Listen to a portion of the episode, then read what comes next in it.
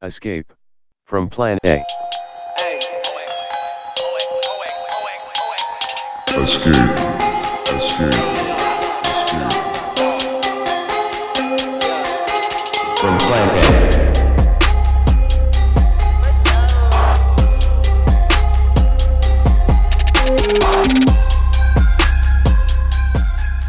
Hey, listeners, welcome to another episode of Escape from Plan A. I'm your host today, Diana, and I'm joined by Teen Hello. and returning guest, Yopin. Hey, what's up? Yeah, so last time we talked, we, you know, it was just a one on one about our experiences in academia. And today uh, we are all going to talk about mental health, uh, mental health issues and awareness in the time of COVID, especially as Asian Americans. We're uh, subject to a lot of stress right now. So I think it'd be cool to just talk about our experiences and if there are like specific issues that we want to go into, or just generally like some advice for dealing with all of this. Yeah, totally. And I guess disclaimer: um, I'm not in the mental health professions. Uh, I, I do attend therapy, and I have anxiety. I've I've attended therapy and had medication for it, but I am by no means an expert.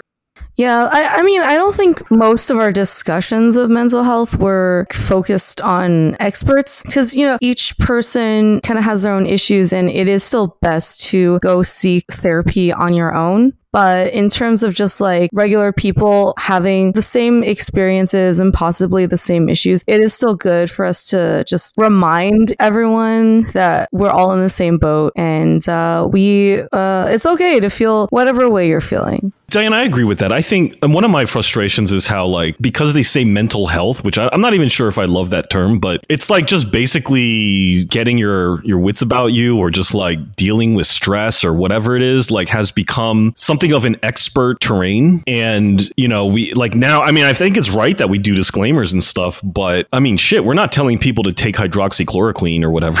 you know, Yeah. like like we're not prescribing medicines or whatever. We're just talk you know people it's just people talking about their experience with like stress and anxiety. I i just don't think me you know making this an expert terrain thing is I mean, I could see how it's responsible in a way, but I also feel like it, it actually almost discourages people from talking about it because you're like, whoa, whoa, I don't know anything about this. Yeah, I guess one thing I wanted to do is just sort of like check in. Like, let's see how we're all doing now. At the time of this recording, this is what, in California at least, the end of week 10 of shutdown. We're at 95,000 deaths in the US. I don't know how many cases, I've lost count, and 40 million people unemployed. So, like, that's kind of the, the landscape of things as it is now. Uh, I think I've also lost count of how many hate crimes or racist incidents have been recorded against Asians. So, like, how, how are you two feeling in this moment? I think I'm okay now. I, I was surprised. I got to be honest. There was one time I actually, because I'm not like a weepy guy, but there was one time where actually, sort of towards the beginning of this, when uh, it got really bad here in New York City, in particular in my neighborhood, where I actually found myself crying, and I was like, Jesus Christ, what the fuck? like, this is not normal for me. Like, I think a lot of the feelings of stress and stuff are often very bare it's like very very basement level feelings. And so i think i was a lot worse off than i uh, knew. And i still think i'm probably worse off than i suspect. Though day to day i feel okay. Yeah, I as of now, and probably I think for the last two months or so, I've actually felt better than I normally do. And the thing is, for me, like a lot of the stuff that people were worried about, I was anxious about already. Anti Asian racism, you know, not necessarily hate crimes, but just like the overall xenophobia, the anti Asian microaggressions. Those were things that I was like already dealing with and trying to speak out about. And now everybody sees it and everybody's calling it out. Even though it's worse, it's being expressed on a massive scale. Like that anger is being expressed on a massive scale. And it makes me feel better because I don't feel like I'm the only one. And in terms of employment, I work at home. I am self employed and I, you know, I don't really know where my career is going, right? And I've had those yeah same i totally i totally share that Yeah, but see, I had those anxieties for a while before this happened. And now everyone else shares that with me. And I'm like, okay, nobody knew where the fuck they were going. Right now, everything is the most uncertain we've ever been in our entire lives, probably in the last few generations. So I'm actually, I feel good because now I don't feel like I'm the only one. And I think that this is specific to my personal anxieties, but I do know that in general, like I've heard that some people who have anxiety, like general anxiety, they actually feel better in times of crisis. Like there's things that you need to do now in an emergency situation. And I think for me, that is also true.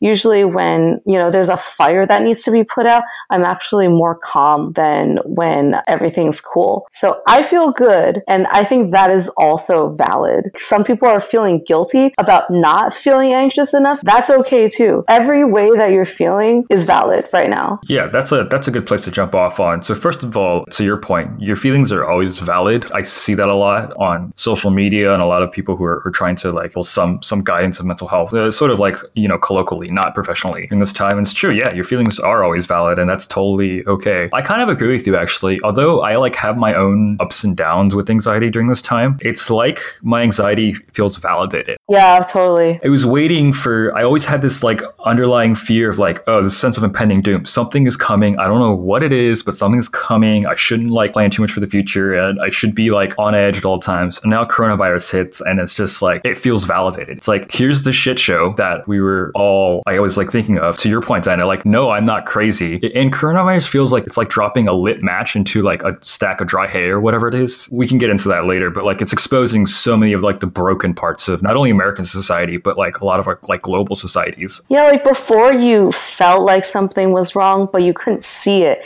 And now you can clearly see everything that is wrong. Like uh, spritzing a mist onto a laser. That's an Nice. interesting analogy, yeah. Clapping a little chalk dust before I steal Yeah, the exactly. before I steal the uh, fancy art oh, objects. and you know yeah. what? I think uh, Yopin, your your anxiety is different from my anxiety, and I think that's the difference between like our reactions. Is that like for me, I would have that impending sense of doom, but only in relation to me causing it. Like something that I'm doing is causing that doom. But right now, I know for a fact, hundred percent, it is completely outside of my control.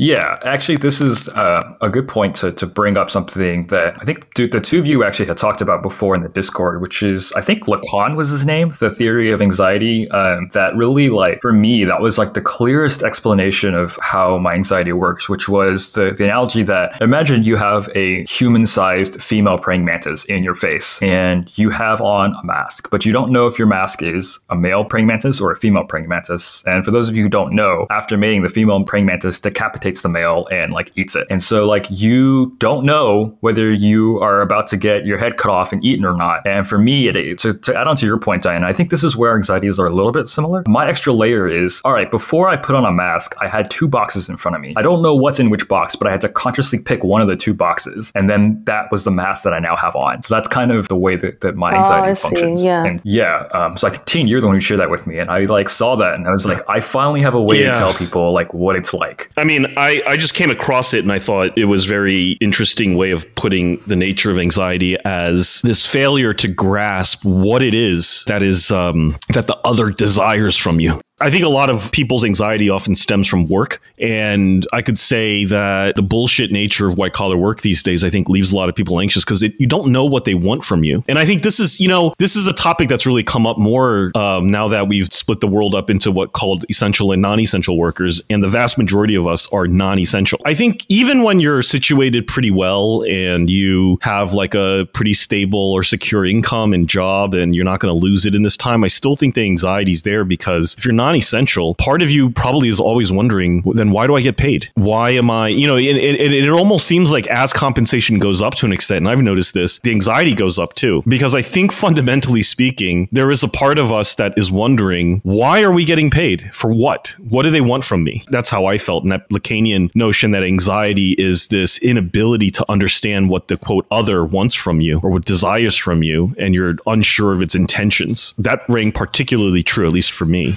Yeah, and I think it's exacerbated right now too, right? So like it, it doesn't matter. Like we can talk about it in every every sense of the word. So for layoffs, right, we're what 40 million unemployed now, and this particular week, notable companies like Uber, Samsara, uh, Juul laid off a bunch of people. At my company, there were layoffs last week too. But um, what you see is, and if you read people's posts that got laid off on LinkedIn, to your point, Teen, like it did not spare anyone that was high up. There are plenty of like project managers and people who've been there for like years that got laid off. I mean, in some ways, it's exposing the system. Oh, you thought you were safe just because you got like a good degree and like a high paying job, whatever. Like, no, you are not safe. These companies don't care about you. They're just going to do whatever they do to, to preserve profits. And so that's the anxiety can be extra unsettling then, because to your point, we're all not essential. Yeah, and I, and I and I think that a lot of the stories that we write about our relationship with work are mostly wrong. You know, I got I got I lost my job last year, and I think that that was one of the most anxiety relieving events of my life because I'm like, look, it's you know, I've spent how long have I been working or going to school preparing to work, and I've never taken time off. Just the sheer act of like saying, you know, I'm going to take like a year off is so unfathomable, and it wasn't even a financial issue for me. It wasn't like, oh my god, I you know, I don't know if I can survive a year without work. It's easy for me to to weather that financially, but it was like very, very. It really was like a leap of faith to even just be like, yo, I need to take a rest. I don't, I don't want to. I don't want to be doing this shit for another for a while, you know.